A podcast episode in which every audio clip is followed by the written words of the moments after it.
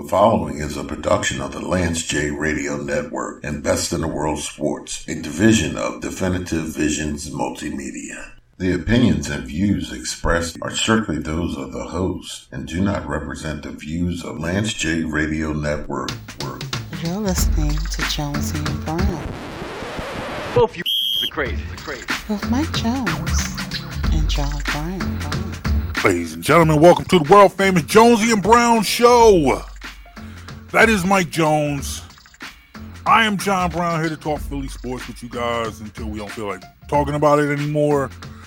Um, let's see. NFL season is now officially over. Super Bowl's done. Everything is done. Football is over. NBA All-Star game was uh last week. How much of the festivities did you watch? I watched um well the dunk contest and three point contest were on. Mm-hmm. The all-star game was on. Yeah. I have literally no recollection of any of it Mm. Yeah, But- I mean, because I wasn't really paying attention, Yeah, yeah, but same, it was on. yeah, same here, same here. Are you one of the people who just like were really, really offended, angry at just what has become of the All Star game? Yes. Yes. Yes, I, absolutely am. That's why I wasn't paying attention Mm-hmm. because it's it's no longer a basketball game. Mhm, There's excuse me, the guys aren't competing. mhm. the the beauty in sports is competition. Yes, that is true. When guys stop competing, what what's the Mhm. point? You know, if we're just in the gym shooting around, that's that's not fun. Nobody's coming to watch that. Mhm. But that's basically what the All Star game is turned into. Yeah. I guess for me, I feel like this is a long time coming. I feel like How it's so? been I feel like it's it's been this way for longer than people want to give credit for. This writing has been on the wall. I get people who say, you know what, game used to be more competitive. But for me, it was like, how much more competitive really was it really? Well, it depends on how far back you go. I I mean, We're old enough to go back to when the first half was fairly lackadaisical. mm, You got to the third quarter, you could tell guys wanted to win. And when you got to the fourth quarter, it was a real game. mm. That we could live with that. But these like it gets to the third quarter and guys still don't care. Gets to the fourth quarter and it's so far gone it doesn't matter anymore. Uh-huh. I mean, I, I just felt like I, I felt like what happened on Sunday is something I felt was going to happen. I, I felt like this was coming for a long time. I felt like I was. I'm. Sa- I, I have been saying that. You know, we're going to get a 200 point game. Somebody's going to put 200 mm-hmm. points point, points up in a game, Absolutely. and nobody's trying you got these kind of guys out there and mm-hmm. nobody playing defense. and I feel like, but I, I feel like nobody's competing. it's it's just become another example of trashing this generation of superstars when I feel like this has been coming for a long time. Well, see, here's the thing: is it does tend towards trashing these superstars, but Mhm. the problem is like when you have all these guys and you put them on the one on this court together, the fans aren't going to be able to help but to wonder what would it look like with all these guys going actually try to go at each other Mhm. like I'm we're not asking for NBA finals intensity. We're asking for we're asking for summer pickup game intensity. Mhm. Uh, They're not giving you that. That's where the disappointment comes. You I Why? mean? Why is that? Why is it that it seems like you can find a more competitive game at Drew League, Baker League, Sunny Hill League, any, like any type of summer game, summer pickup game, why is it that you can see more competitive basketball in arenas like that, but then on the All Star game, in the All Star game, you get what you get. So these guys are all friends and they're just partying that weekend. Okay. I mean, I I said like. I mean, me, that's honestly what I think it is. These guys, Mhm. like, when we go back to when these games were more competitive, Mhm, we were talking about guys who honestly didn't all like each other. mhm, Honestly, didn't want to play together. They wanted to beat each other. mhm, They wanted to prove I'm the man. And there, there was more of a sense of pride to it than now. It's just like, yeah, we're all friends. Who cares? We hang out Mhm. all the time anyway. We see each Mhm. other all the time. We talk all the time. It was a different environment completely when the game was more competitive. mhm. You know, Well, like I guess, but but then once again, you know, it's still the same guys that are playing in these summer league games. Why why are those situations more intense? well, those teams aren't all those guys. Okay. You might have two or three of those guys sprinkled in, but the Mhm. rest of the team is going to bring the energy because they want to win. Gotcha. So you don't get an environment where it's all 24 guys taking the day off. Mhm. You know, the competitiveness is built in because for most of those guys, this means something. Mhm. You know, most of those guys, they get on the court with, say, Bron's playing at the Drew League. Mhm. Those guys are bringing everything they got because this is their Mhm. only chance to ever play against Bron. Mhm. And Bron's not going off the street and embarrass him. Mhm. So he's got to play at least to a certain level. How long? Like, I know you you played you played organized basketball through college I play. or, or into into into college. hmm Um, play pickup. You know, uh, I I know you play pickup games. You played a lot of lot of pickup games in your day. Mm-hmm. Was, was there situations? Were you ever in a situation where you had to, where there was someone who either pl- played in the league or, you know, played at at, at- at a very high level of, of college was was around you Mhm. in a game? You know, Yeah, like what what did that do for you? absolutely. You personally, like I, I'm, I'm I say this to say, you know, that's never happened to me. You know, All right. ain't no ain't, ain't no Um, pros ain't no you know top prospects or NBA players ever come into a gym I was playing in. That never happened to me. All right. So I'm in Maryland, small D2 school. Mhm. Summers in that gym. Okay. Like you'll guess we had on a couple years ago, Sullivan Phillips. Yes. Yes. He ended up playing pro ball and overseas for several years, Bermuda national teams, Mhm. played in Europe. Like he was there in school. Okay. There, but in the summers, because we had a, it was a small private gym, hmm there were several D1 and D2 players that would come play in the gym. Okay. Those runs were intense. Yeah. Was- we weren't, but again, and I've been on the court with pros and other like uh, guys always want to win hmm because, but then again, that's like I said, those are always situations where you might have one or two pros on the court. The rest of the guys hmm are bringing their A game because this is their only ever chance to go against pros. Hmm You know, so it's not it's not that's never going to, you know, turn into a lazy situation. hmm The the NBA All Star Game is a very unique environment where you can either have these guys play hard and it turns into a great show, or they could all just mentally check out because none of them want to be there because they've been partying all week. No, I mean, I, I, I think it it is what it is, and it's a product of the it, it's a product of the environment that has been created for these players. Whereas now one big corporate party, Mm-hmm. you know, it's one the, the All Star game is probably you know is is the biggest money grab. Uh, No, where that's- well, ho- I will hold- say that hold 'cause on. I don't. I was like, go ahead.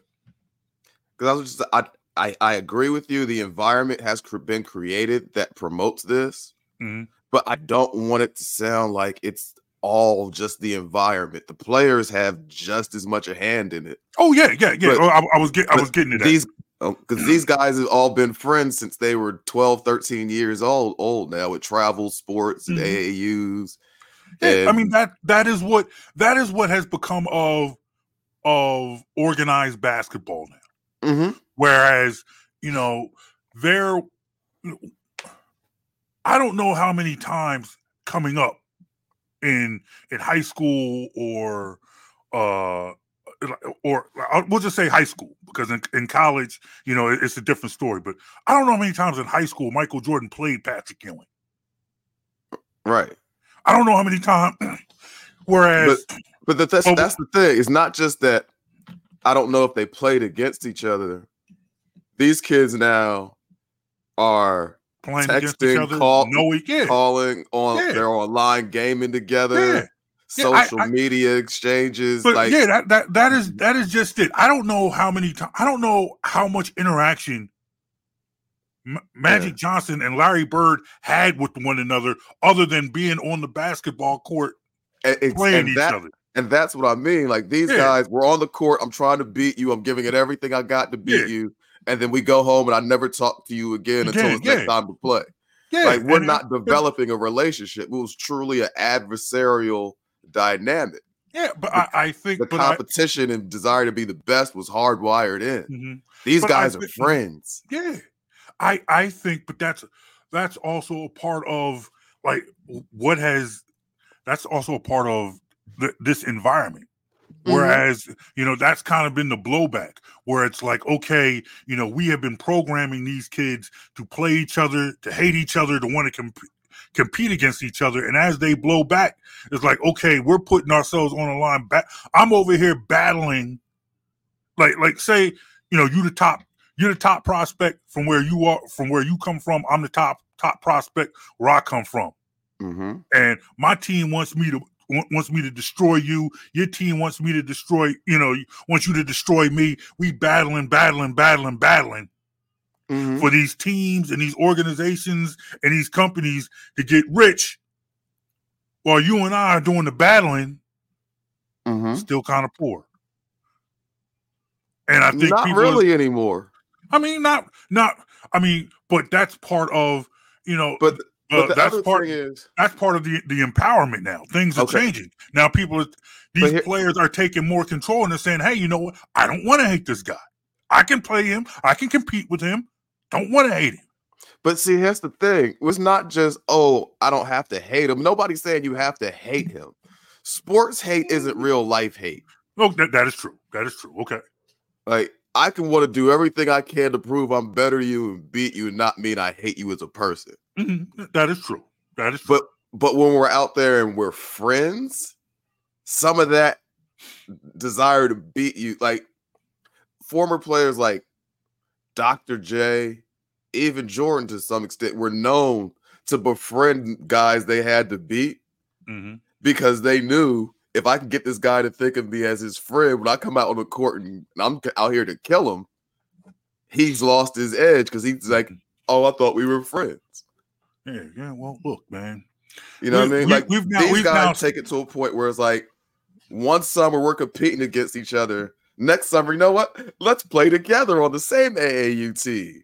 hmm like there's the desire to like be better hmm isn't the same. Hmm Uh, real quick, uh, got a comment. Your man Bryant checked in, said you can be friends, but it's like they don't have it have pride in playing the game. Like what's left to motivate them?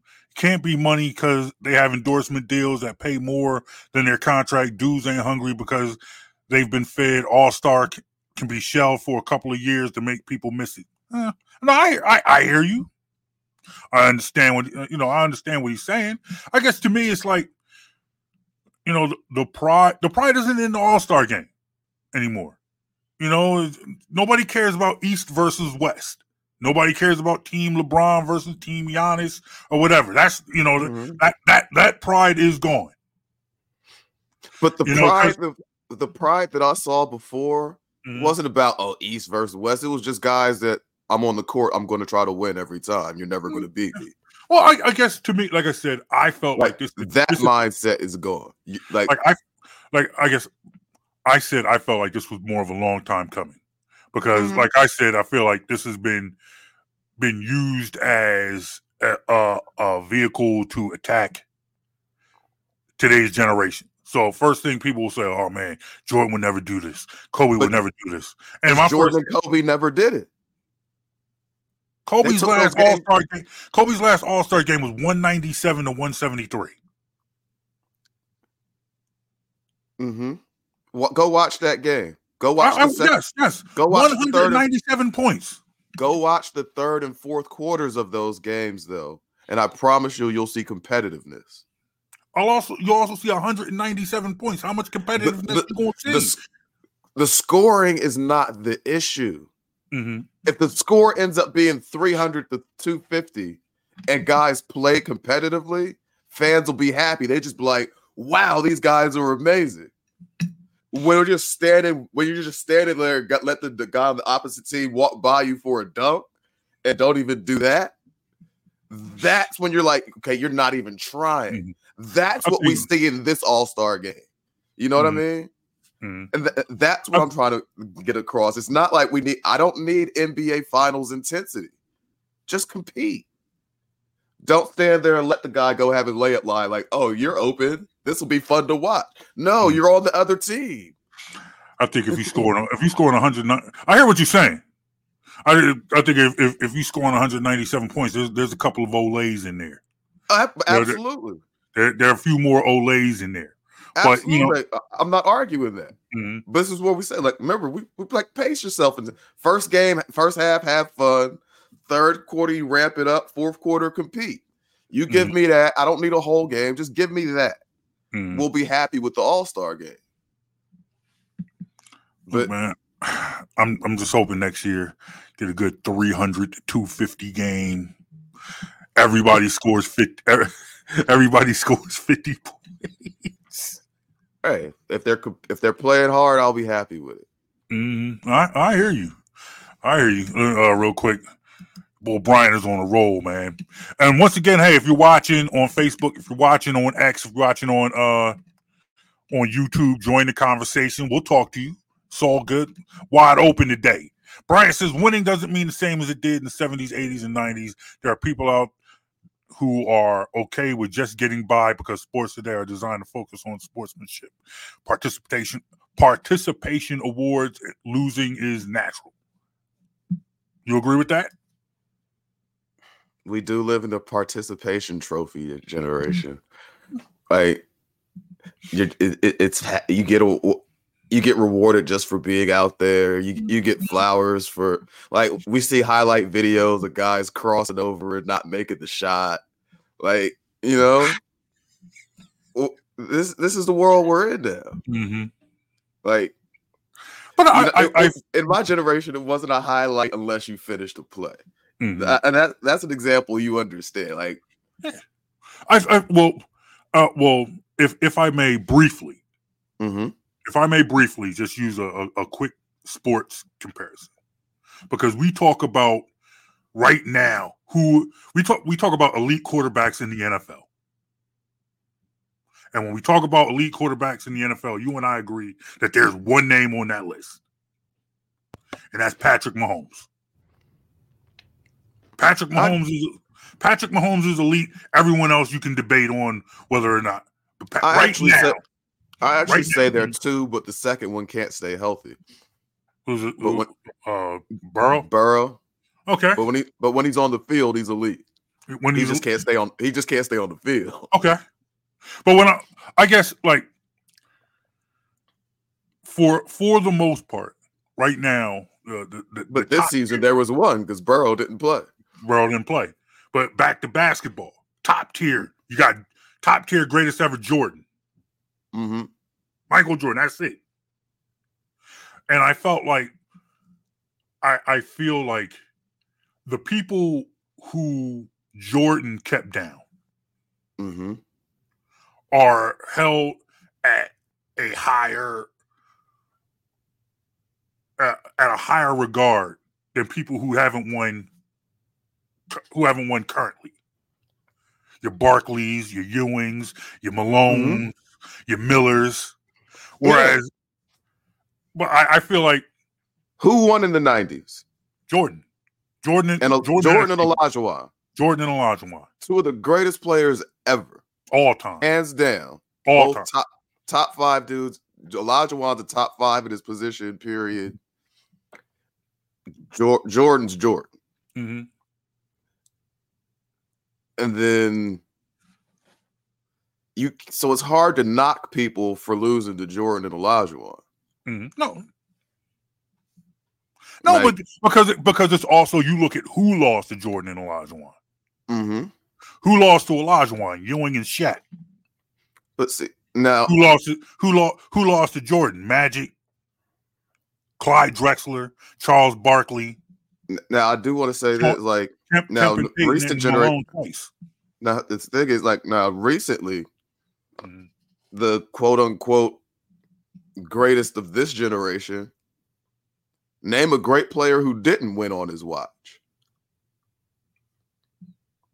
That's why these guys who didn't win are looked at differently. It's not you weren't playing in a generation Mhm. where somebody just had the whole league in a chokehold. Mhm. Everybody who was great won on Bron's watch. KD, Steph, Giannis, Dirk, who Timmy, like Mhm. dudes were winning. Mhm. Bron didn't make it impossible for people to win championships. He has Mhm. a losing record in the finals. So, and there were years where he didn't make the finals. Mhm. So, when the field is that much more open, Mhm. it's hard to make an argument for a guy who didn't get the job done Mhm. or at least even get to a finals. Yeah. You know, Dame Like, Lillard, ju- Dame Lillard, where do you put him? it's a very talented scorer. Not one of the great, not one of the greats of this generation. Would you call J- Dame Lillard one of the great, the best guards of this generation? I'm not even saying all time. You know, not all time. This generation, last 20 years. One of the best shooters of the generation. One of One the best, best scorers shooters. of the gener. One of the best scorers of the but generation. Not one of the best, not one of the best players of the last 24 years. We'll say the 2000s, 2000, 2024. Dame Lillard, not one of the best players of the last 24 years. How many are we talking about when you say one of the best? Top 50, oh, top oh, oh, 20, top however- 10. No, I mean, What- this what- what- what- whatever number, whatever number you need to put Dame Lillard in that conversation. That's- but that's what I'm saying. Because if we're saying like if he's one of the top hundred players of the last 24 years, yeah, okay. Yeah, yeah, hundred players. Okay, that's what right. I'm saying. If you, okay. Uh, D- if Dame you ask me, do I think he's top 10 in the last 20 years? No, probably not. Okay, fair enough. Russell Westbrook,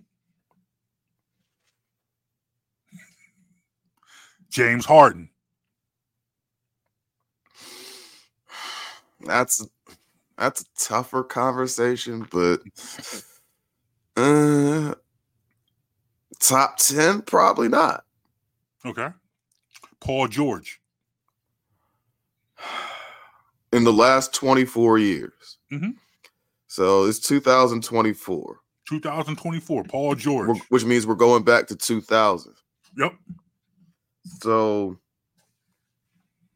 you're looking at guys like Shaq just hit his prime in 2000. Yep. Tim Duncan's around. Yep. KG's around. Yes, he is. Chauncey Billups is around. Yes, he is. Rip Kobe. Kobe's around. Kobe's there. Mamba's there. T Mac's around. T Mac, Iverson, It- Marbury, AI's around. Jason even Kidd. though Jason Kidd, even though I'm not this guy's hugest fan, you can't knock him. Mhm. Paul Pierce, D Wade's around. Yes. Bron's around. Yes. We're at, we're at 10 already. Yes. Yes. I, I understand. This is so this is what I'm saying. Like, how many guys are we talking about when we talk Mhm. about this list over the last 24 years? Uh, well, but what I'm what I am saying is, you take those names that you just named, hmm and then And you, you asked me if Dame do you ask me if Dame Lillard Uh, belongs in the group with and, them? and I'm No. saying, yeah, okay, okay, fair enough. It's opinion, man. You know, I mean, it's Uh, like does a not- does a does a help a Pete Kawhi Leonard belong in that group? Yes. Yes. Yes, absolutely. A Pete Kawhi Leonard belongs in that Yes. group. Yes. Mhm. That's cool. Joel Embiid.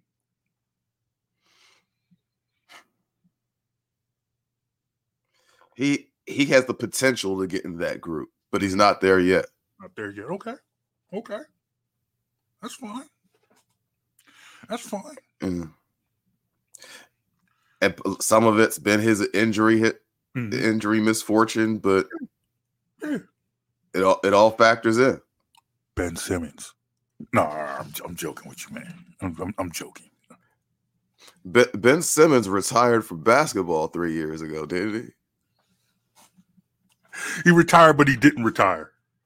Oh no, he retired. Mhm. He got the ball in the post against Trae Young, turned, Re- looked at the rim, and decided, I don't want to play basketball anymore. He said, "You know what? I'm good. yeah, I'm cool. I'm cool. I'm, all right. All right. Uh, real quick, Brandon Roy over Damian Lillard. Who would you take? A healthy Brandon Roy. Absolutely, I'm taking healthy Brandon Roy over Dame Lillard. Mm. Brandon Roy was Brandon Roy was a beast. He, uh, he had everything he wanted in his game. He wasn't the most athletic, but he was athletic enough. You, And you have to assume if he had healthy knees, he would have been able to use his athleticism for for longer. you looked at you looked at Portland with Roy and LaMarcus Aldridge, and you thought they was gonna be all right. mm-hmm. You thought they was gonna be all right. Yeah, Roy Hibbert had a lot of game with him. Mm-hmm. Mm-hmm. That's what, but yeah, that's what I mean. We start talking about these like great players. Like, yeah, these guys can put up are putting up big numbers, Mm-hmm. but there's less defense and a lot more bad shots being t- happening right now. True. True. True. True. You know, when you ask me if somebody's a better basketball player, I'm looking at okay, what do you do to affect winning? Not Mhm. just are you able to pile up stats. Mm-hmm. No, I easiest, understand. I easiest way to pile up stats is is to play bad basketball. Look, and we, we, we know Mike Jones is i- i- your your crusade to stop bad basketball. Absolutely. I know how much bad basketball hurts you. Me, I'm a fan of bad basketball because it makes you so angry. Not that I, I would necessarily see it, not that I necessarily think it, it, will work, like you can win with it, but I just like the fact that it makes you so angry. That's why I'm such a big fan of James Harden and Russell Westbrook and, and uh, Trae Young. Um, uh, who else? Who uh, uh, there? There are more players on the horizon who will piss off Mike Jones, and we've yet to do the the long story tribute to guards you can't win with. We talk about it a lot. We make mention of it when we talk basketball, but one day we need to do like a Hall of Fame of guards you can't win with. That might be forthcoming. We we might have to work on that. That, that might have to be a summertime show. Okay, no, that's fine. That's fine. That's fine. Well, I No, don't it- know. We'll see. we'll, we'll see how the rest of this basketball season goes. if Embiid's out, if Embiid has to end up shutting it down, which we hope doesn't happen, Yeah, and the Sixers yeah. fall apart, yeah, we might get into those type shows earlier. They sure they surely fell apart on Thursday. The Sixers surely did fall apart on Thursday. well, they, got- they showed they some fights. They just didn't have enough time. They were Yeah. down 26 at one point in that game. Mhm, yeah, they, And they did get it back to six late, but Mhm. they they made it. I felt like they they they just kept they they they didn't give up, and that's something that you you want to Mhm. see. They Right. showed fight, like you said, they showed fight, but it was like sometimes when a team comes out shooting well, you see it and you know and you figure to yourself, you say to yourself, this is not going to last all game. This team is not going to shoot like this all game. Mhm. And you just need for things to slow down just a little bit. And maybe you can climb back into it. Maybe you can climb back into this game. And you saw there were times when the Knicks slowed down and and the Sixers were able to climb back in. But just like that, the Knicks would then go right back up 15. But what did I say? My remember last week we had a Dio Royster on. Mm-hmm. We were talking post trade deadline, what the team looked like, and my I said my concern was with mm-hmm. a backcourt of Maxey, Hield, Cam Payne, Kyle Lowry, and DeAndre Melton when he comes back. These guys are all six four or shorter. Yeah, said team like size. Yeah, you're you're going to have problems defensively on the perimeter against a lot of teams. They they, they gave away a lot of size mm-hmm. to get these guys. And of that group, your two best defenders are Melton, who's out injured, and Kyle Lowry, who's 37. Mm-hmm. No, you're right. You're right. And and you saw Thursday just how the Knicks were able to just shoot right over those guys. Mm-hmm. How they were, how without Joel and Embiid, it was just a party in in, in the paint. Mm-hmm. Whenever they weren't shooting over the, whenever they, whenever they weren't shooting over these guards, over these little guards, because now the they have to overreact to the and overextend themselves on jump shots because they can shoot. You've been shooting over them. Mm-hmm. Up fake, one dribble. I'm at the rim without Joel and Embiid to protect it. Exactly. Un- unfortunately, Paul Reed just doesn't have the, uh, the intimidation that a Joel Embiid has. You, you know, mm-hmm. you get you get a Buddy Hield or Tyrese Maxey to bite on a fake.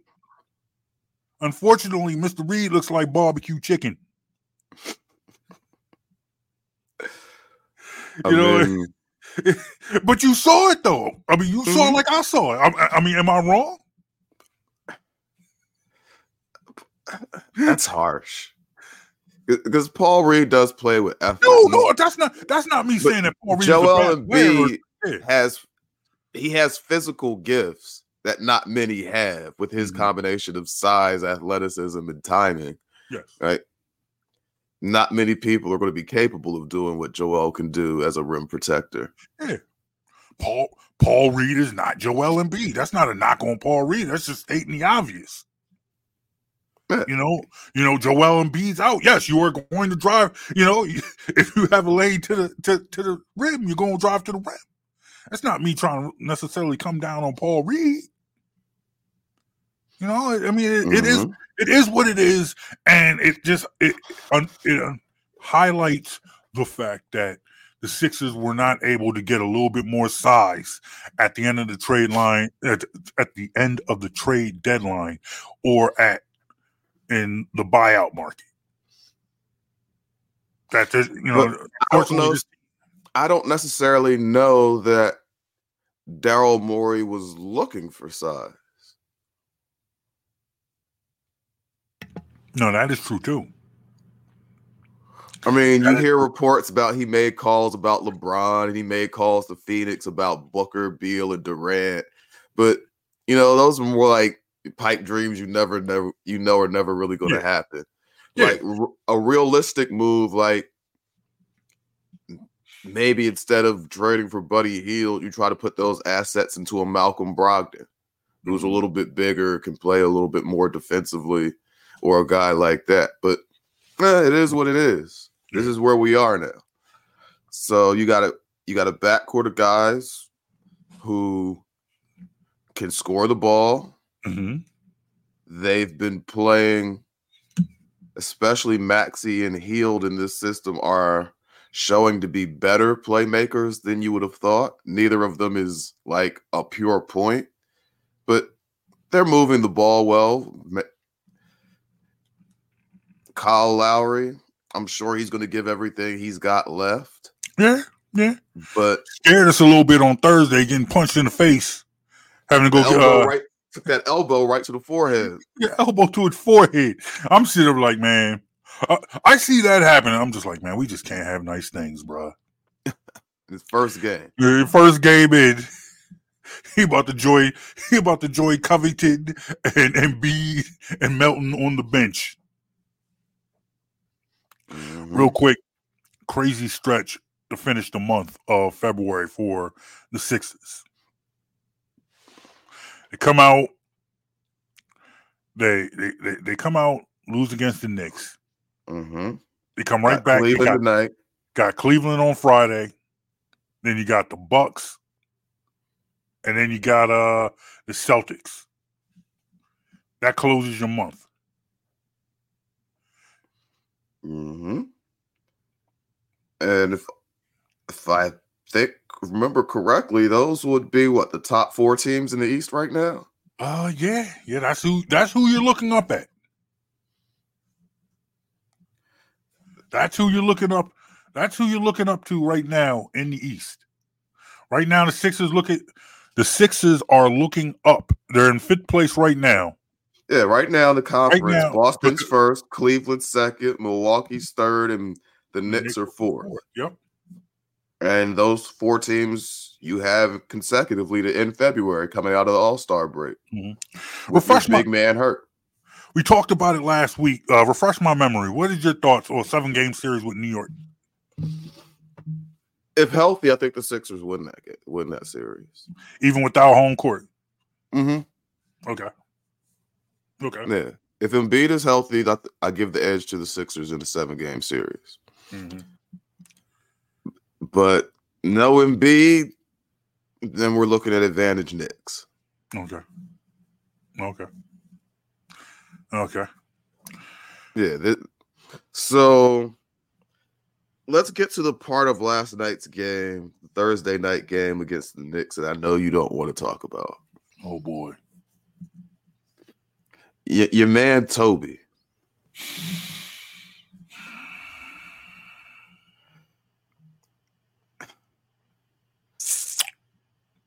What about it? I- I- all right, so uh, I want to, I want to, I'm pulling it up so I can make sure I get, I say this properly. Mhm. No Embiid on the court, right? No Embiid. Maxey gets up 24 shots. hmm Buddy Hield gets up 15 shots. Yes, he does. Kelly Oubre Jr. gets up 14 shots. hmm Kyle Lowry's the new guy. He gets up seven shots. hmm How many shots do you think Tobias Harris gets up?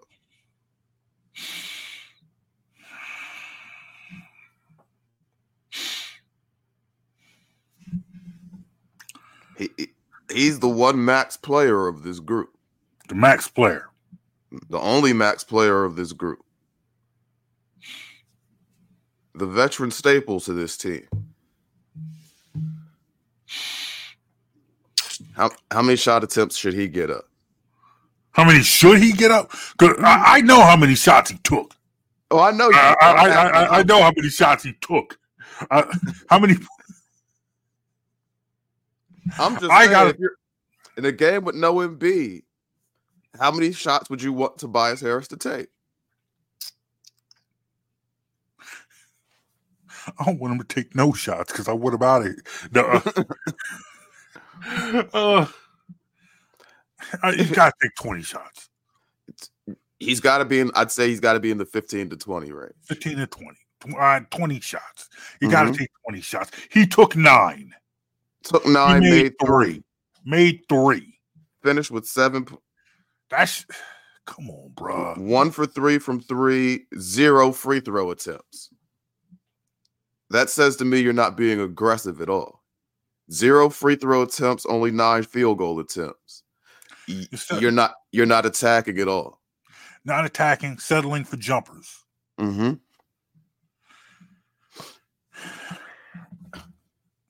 That is something I don't, that so what happens when Embiid comes back? And does Tobias just completely fade out fade out the picture there? Because Maxey and Buddy Hield aren't going to stop taking shots. mhm. That's what those dudes do. They take shots.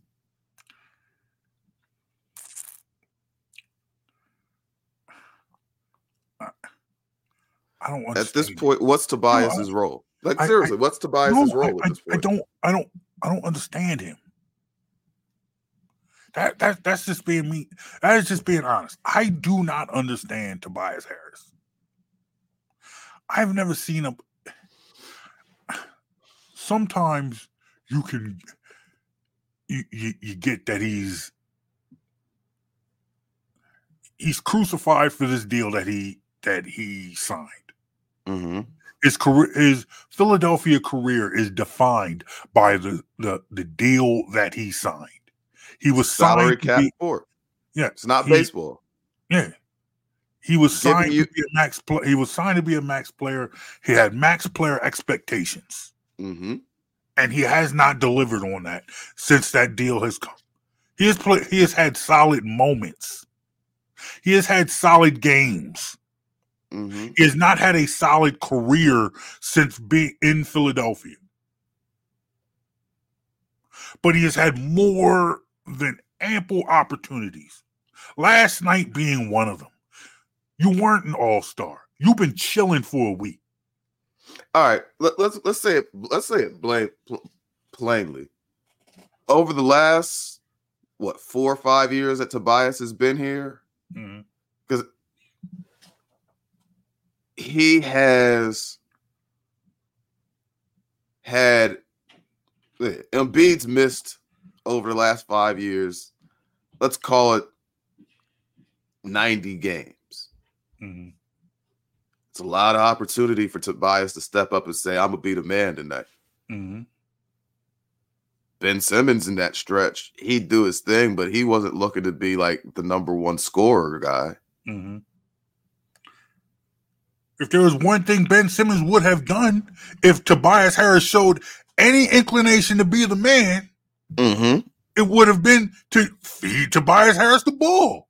If there's one thing you could have counted on Ben Simmons to do, if if if Tobias Harris was a legitimate and and and so, someone you could count on, reliable scorer, Ben Mhm. Simmons would have made sure that Tobias Harris got the ball. He wouldn't have done anything else. He would- wide open layups. He would have passed it to Tobias. Mm-hmm. but but but who am I? You know,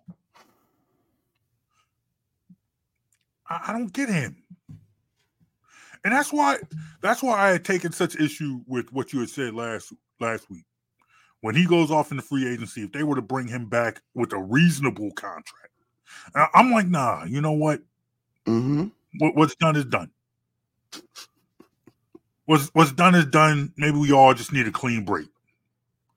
You go off, you know, and, and But that's the thing. If we had looked at Tobias in this over the same five year stretch, making Mhm. 12 million a year, we'd be extremely happy with that. Extremely. It's all relative to the to the amount of money he gets paid. if because Tobias, the max contract makes it prohibitive in signing other players and bringing in somebody who is the star you need. if Tobias Harris made reasonable money, he'd be Paul Reed.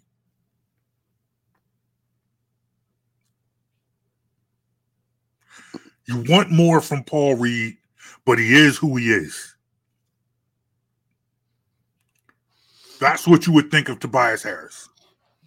Not, I would say Tobias is a little better than that because he ha- is a guy who's giving average double digits and Mhm. been a solid, not great, but solid defender for you, decent rebounder. Like he's not a bad basketball player. I don't think Paul Reed is a bad. I I, I know I made I've, I've made fun of him in in this show. But I've made fun of him, but I don't I don't believe that Paul Reed is a bad basketball player.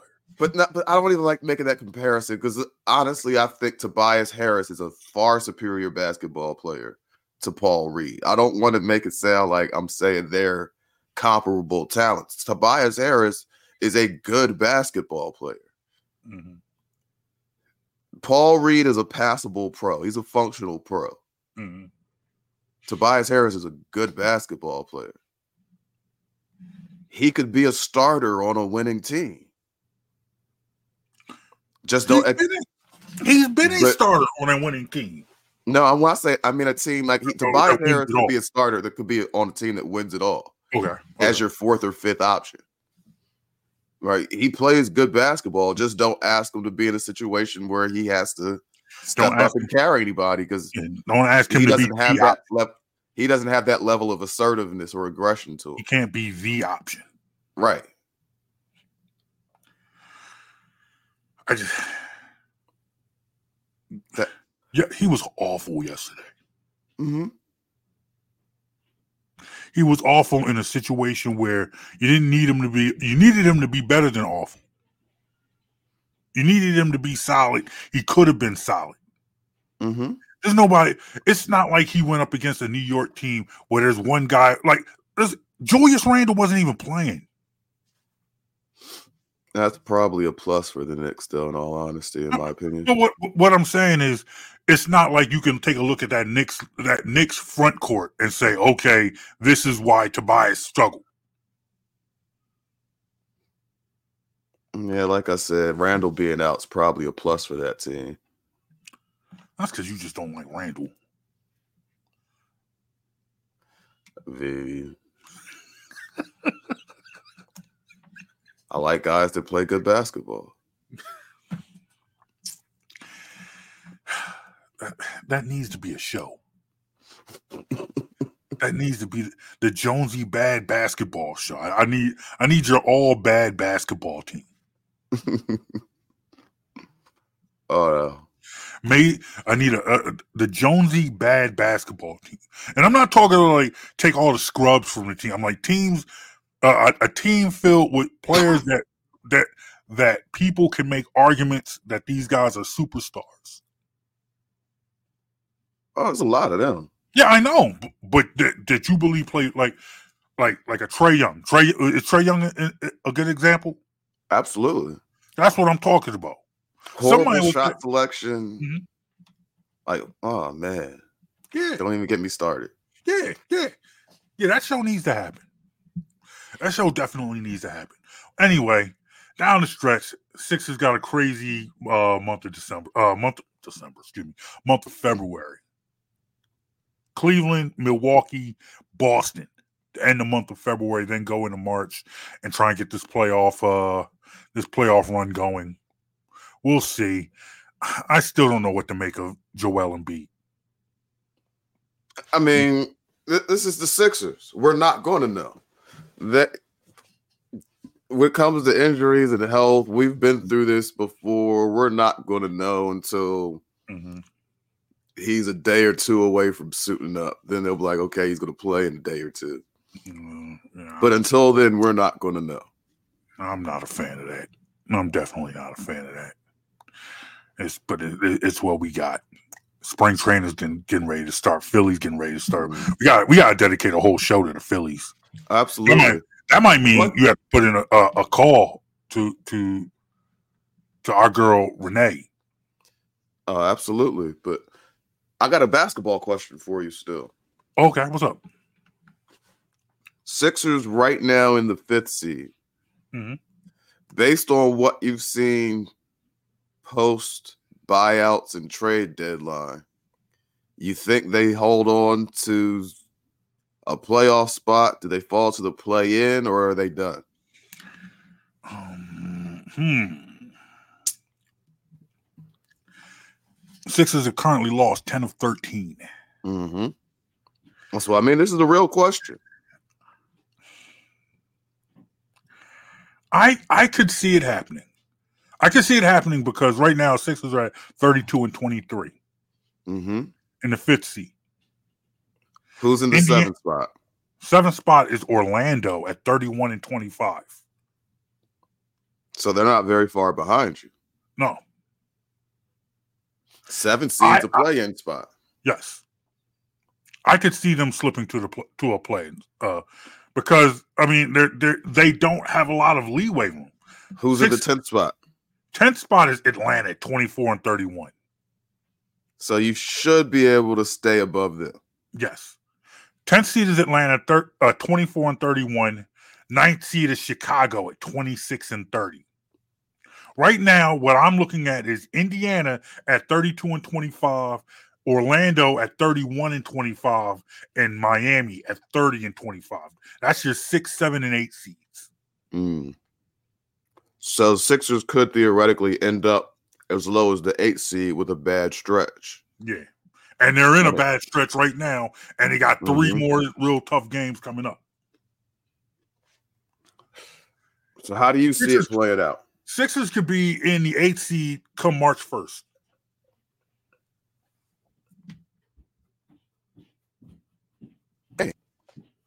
Just lost in the Knicks, and then it's reason, reasonable to assume they'll be underdogs in each of the next three games as well. Mm-hmm. And yeah, you could by the start of March be at the eighth seed. Yeah. Yeah.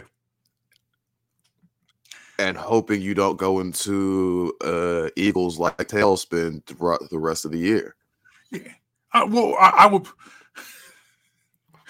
I wouldn't call it an Eagles type tailspin because it seems like that that was a, a that was a case of a lot of people, a lot of people's heads.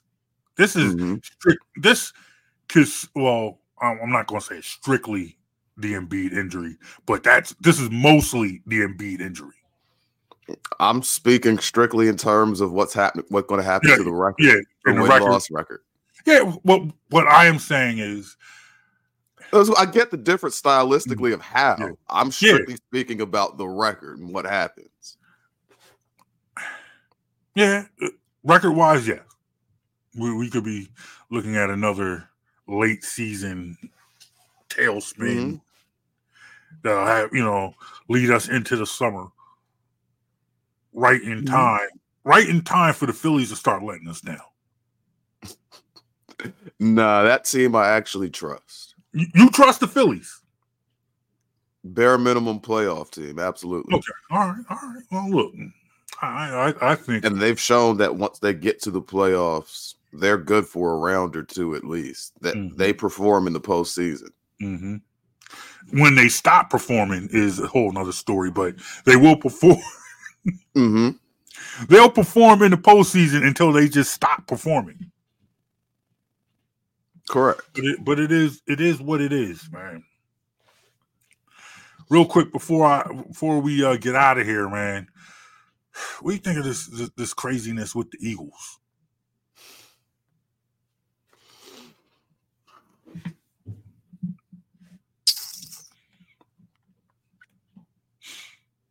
I don't know. Is I that heard. I mean, we, this depends on which, which craziness we're talking about. If we're talking about D Gun saying Jalen Hurts may not have handled all the distractions and the big contract and superstardom the best, that's believable. That actually kind of was visible during the year. Mhm. Um, some guys on the squad might not have been happy with that. Mhm. Yeah, I could see that too. Yeah. I, Do I Mm, I'm sorry, go ahead. do I think these are like things that'll destroy your team? No. Mhm. Now, as far as Well, real quick before you, before gonna- you before you before you uh make that one point, I just feel like as far as Jalen Hurts goes, there's a place where you can live where you can respect somebody, but also admit that you would not do their job the way they're doing. Like I read somewhere where people said that Fletcher Cox did not like Jalen Hurts' demeanor. Mhm. But I did not read, and I think people, I did not read into that thinking that Fletcher Cox was down on Jalen Hurts. That's more Fletcher Cox saying, hey, you know what? I wouldn't do that if I was in that situation. yeah, that's not what I re- got from it. It wasn't Okay. a I wouldn't do that. It's a you need to do this. Mm, Like you're you're not connecting with your teammates right now. mm, type of thing. That's what I got from it. It's not like, oh, I would just not just a I would do this different type of thing. It wasn't like mm. That's what you. That's what you read into. That's right, what you like, like that doesn't become a thing where a fairly serious, stern guy like Fletcher Cox, veteran, been around for a while. I don't think he says that unless he realizes he wants it. You think it's because he Yeah. wants it to be different. He need, he needs.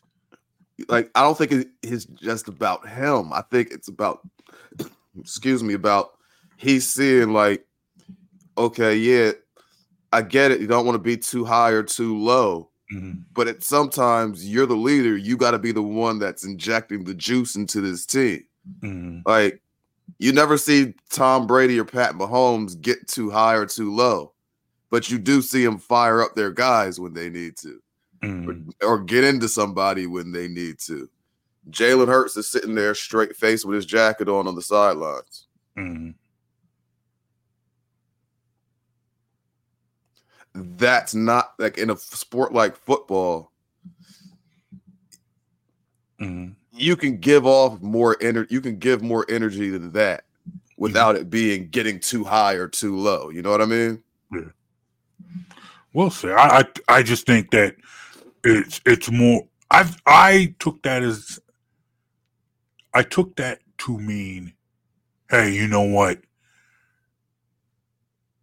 I, I would do it differently, but respecting the way Jalen does, the way Jalen does it.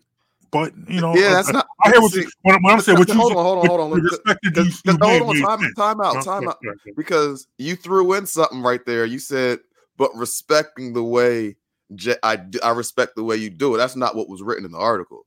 He Mhm, said what was written in the article was, I don't like how you're doing this. mhm, You see what I'm saying? You, you- you're adding a layer that wasn't given to us. Okay. That there was at no point was it saying, "Well, I respect how you're doing it." The, the position that was, that was presented was, "I don't like how you're doing this." Okay, well, I well, I will say if if if I may refrain without without adding a layer, I don't necessarily take I don't like the way you're doing this as a sign of disrespect. Uh, not saying it's disrespectful, Mhm. but Or or as, as to mean I I don't take I don't like how you're doing this as a way of saying I don't respect how you how you how you have done it. I just don't like it. But nonetheless, but all right, all right, all right. So let's take the idea of respect out of it because okay, it's not about respect. okay.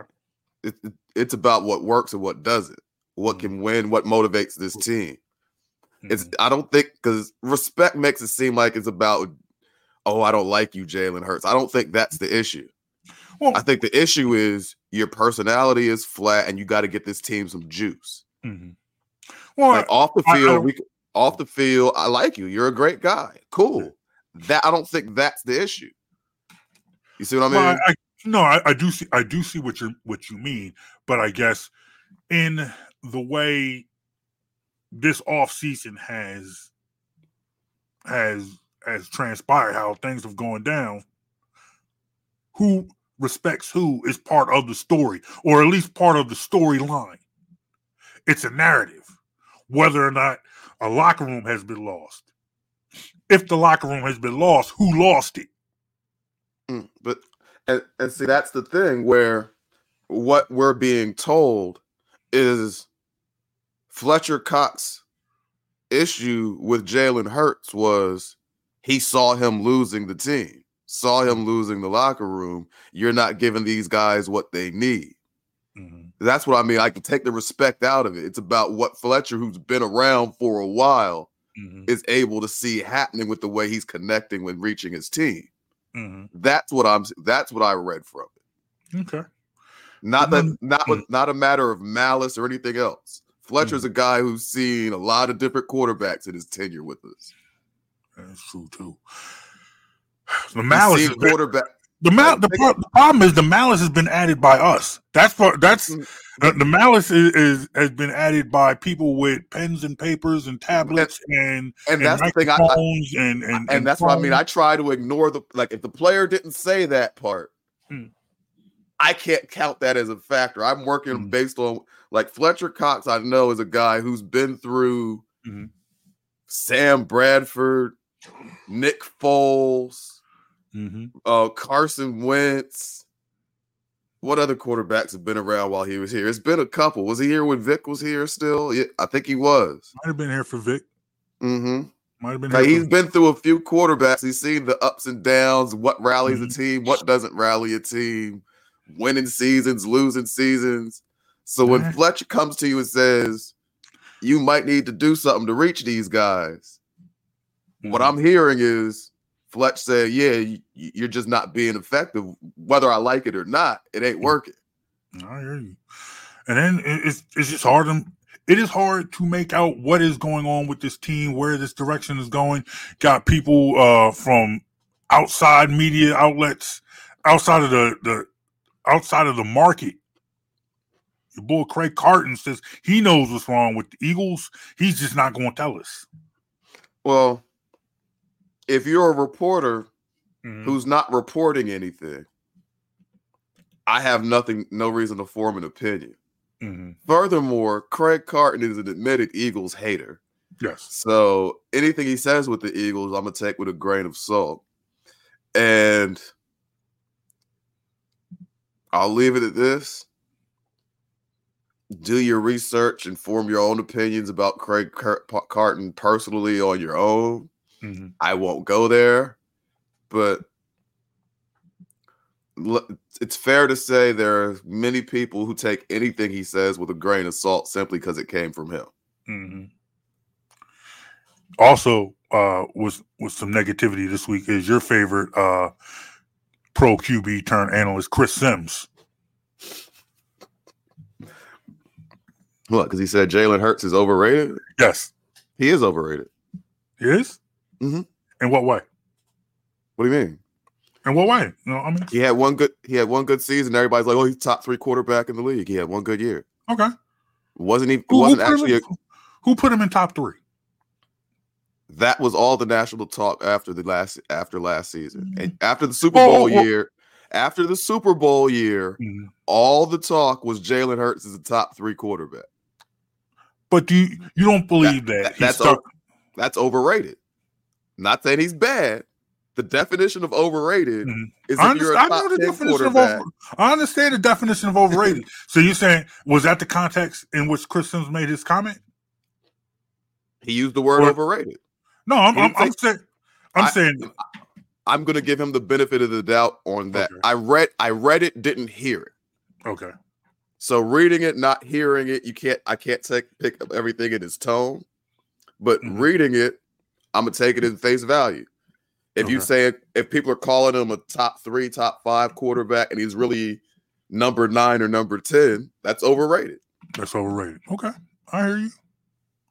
I hear And you. remember, I'm the guy during that great Super Bowl re- season. We sit here and debate with you. I would tell you, I probably thought they were somewhere eight to ten guys who could do what Hurts did with that Mhm. roster. Yeah, yeah, but he, he had you doing a lot of mid culpas last season, though, man. Well, not this the season before then, during the Super Bowl season. Not really. He, I had questions. He answered them, and Mhm. I never wavered from the position that as much as he had stepped up, and he's improved as a passer more than anyone I'd ever seen do it that fast. Mhm. I made to to maintain my position. I probably thought there were seven to ten guys in the league with the same roster would look just as good. Mhm. That roster last year was loaded. Mhm. It's the, the Brock Purdy thing. You put all those pieces around it with the play caller knowing how to use the pieces. Mhm. all the quarter the quarterback doesn't have to make great plays just don't make bad ones you know Mhm. make the four yard pass the receiver will take it an extra 20 you know make the check down to the running back he's going 15 yards hand it off 20 times your o line is going to get you 150 y- rushing yards today all of that was going for the eagles last year So, in, so in the end, before we get out of here, what are exactly what are you listening to? What what should make sense? And what it- I mean, of all the, of all the talk, is there anything that that worries you about this team, or is it just you know, it's February, it's the end of February. February. It's February in Philly sports. Um, only thing that really worries me is is does AJ Brown get fed up with it all? Mhm. Is that or is that not his Twitter account? That's what. That's what. But and I don't. That's I, I don't even mean it like AJ Brown gets mad at his teammates or even the fans. Just the daily grind of the stuff you hear mm-hmm. from local radio stations, especially the one that airs some of the Eagles games. You hear some of the wildest takes from these guys these days. Yeah. And so I mean, yeah, I don't I don't blame players if they get frustrated with some of the reporting that happens here. Mm-hmm. I hear you. I hear you. We can't afford to lose AJ Brown, and I feel like it's kind of uh, it's the there have been a lot of diva wide receivers over the years. And I'm not, and this is not me calling AJ Brown a diva. But what I'm saying is it has happened so often and has happened so much over the years that whenever you see a wide receiver doing anything close to complaining, there are going to be people who say, oh, he's just being a diva. Oh, mm-hmm. Oh, he just fits the mold. Whereas there is a place where you can just be tired of what the media is saying. Because we complain we complain about lazy and made up narratives in the media all the time. And we act as if these players should just be immune to them. Like they don't have radios, like they don't have they don't have phones, they don't have tablets, they ain't on Twitter just like we are. They ain't on, you know, it they ain't on social media just like we are. So you sit. So what? One, I I still don't know if this is that man's real Twitter account. But nonetheless, if he's sick of some of these crazy uh crazy storylines, how can you really be mad at that? How can you really take issue with that? It is what it is. It is a crazy storyline. In the end, this team's got problems. They need to fix it, but ain't too much they can fix right now because it's February 23rd. Well, I mean, actually, this is the time to fix it. Well, I mean, you can't. This is the time to fix it. I mean, you can't fix them all right now, today. Not officially. yeah, it's not officially. I mean, look, yeah, I mean, I'm, I'm, I'm, but this is the time of year where Howie earns his money. Yeah, that's what I'm saying. I'm sure Howie, is working. Howie's the one that's got to fix it. You and I, Howie's the one that. Yeah, Howie's the one that's got to fix it. If we're talking about fixing it, Howie's the one that's got to fix it. Whatever's going on, this is how. This is this is the time of year to. Excuse me. This is the time of year to fix it. All that I'm in-house sure stuff, you don't fix that you if you have a problematic roster, you don't fix it in November. It, mm-hmm. It's no. just stuck. It is what it is. You fix but that now. But what I'm saying is the fact that the fact that we have not heard from necessarily heard from Howie or necessarily even heard real solutions yet does not mean that he's not working on fixing it. This is the Eagles. We're never going to hear anything. Of course. But we're always going that's never going to stop us from speculating either though and talking about it and acting like they're not doing anything.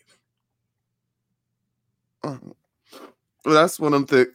It, it is what it is. But that's but I know we got to get out of here. But I will say this: mm-hmm. if you ever actually ha- are of the opinion the Eagles are sitting back and not doing anything, you're an idiot who doesn't pay attention. Mm-hmm. Howie Roseman is one of the most active GMs in the league. That is true. That is true. That he just true. doesn't leak a lot of stuff. There you go. There you go. You learn how to keep things quiet when another coach locks you in a uh, supply closet on the other side of the building. You learn how to keep things close to the hip. It is what it is. Hey, y'all, you let us know what you think of this show, man. We thank you guys for joining us. Just talking a little bit of All Star, talking a little basketball, talking a little football with your boys. Let us know what you think. Hit us up on Facebook, hit us up on Instagram, hit us up on the Twix. at Jonesy and Brown or at BITW Sports. Remember, you can download this podcast wherever you get your podcasts. You go to BITWsports.com. There's a list of all the places that offer the best in the world sports and offer Jonesy and Brown. You go there, and then you can download this podcast. My friends, right there next to me is my man, my mellow, my man in the plan, my mellow, my ace in the place, Mr. Mike Jones. I heard a long time ago down in the South, they didn't want you. Is that true? I don't know nothing about that. You don't know nothing about that? Uh oh, okay. Well, he's hot now, and you know what happens when he gets hot. But we, we ain't talking about that because he don't know anything about that. Ladies and gentlemen, that is Mike Jones. I'm John Brown. You guys have a great weekend. Enjoy the sports, and we'll talk to you later when it's time to talk some sports. Maybe that's next week. Maybe that's two weeks from now. Maybe that's three weeks from now. But whenever we feel like picking up these microphones and talking sports with you guys, we'll do that. So, ladies and gentlemen, thank you for checking out the Jonesy and Brown Show. Peace, y'all. This podcast is a production of Best in the World Sports, a division of Definitive Visions Multimedia. To subscribe, download, and follow on social media, go to bitwsports.com. You're listening to Jonesy and Brown. Brown.